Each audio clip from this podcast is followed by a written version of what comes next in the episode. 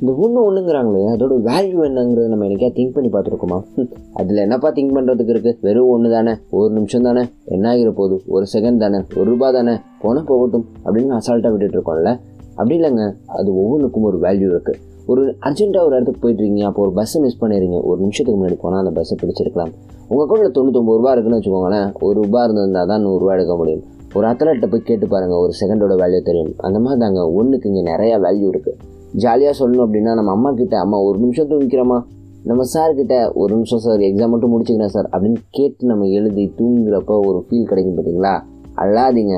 அப்பா ஒன்றை பற்றி இவ்வளோ பேசுகிறீங்க நீ என்ன பண்ண போகிற அந்த ஒன்றும் இல்லை அப்படின்னு கேட்குறீங்களா நம்ம லைஃப்பில் எவ்வளோ டைம் வேஸ்ட் பண்ணுறோம் ஒரு நிமிஷத்தை எனக்கு கடனாக கொடுத்து பாருங்கள் அதை பயனுள்ளதாக நான் மாற்றி காட்டுறேன். எப்படின்னு கேட்குறீங்களா ஸோ எவ்ரிடே முப்பது நாள் முப்பது ஆடியோட நான் வந்துட்டுருக்கேன். நான் உங்கள் ஆர்ஜே மொழியன். நீங்கள் கேட்டுருக்கிறது black board platform for a talent இந்த show name one eight please sir நாளைக்கு எந்த டாபிக் கூட நான் வரப்போகிறேன்னு கொஞ்சம் யோசிச்சுக்கிட்டே இருங்க. நான் உங்களை தேடி வரேன். நன்றி வணக்கம்.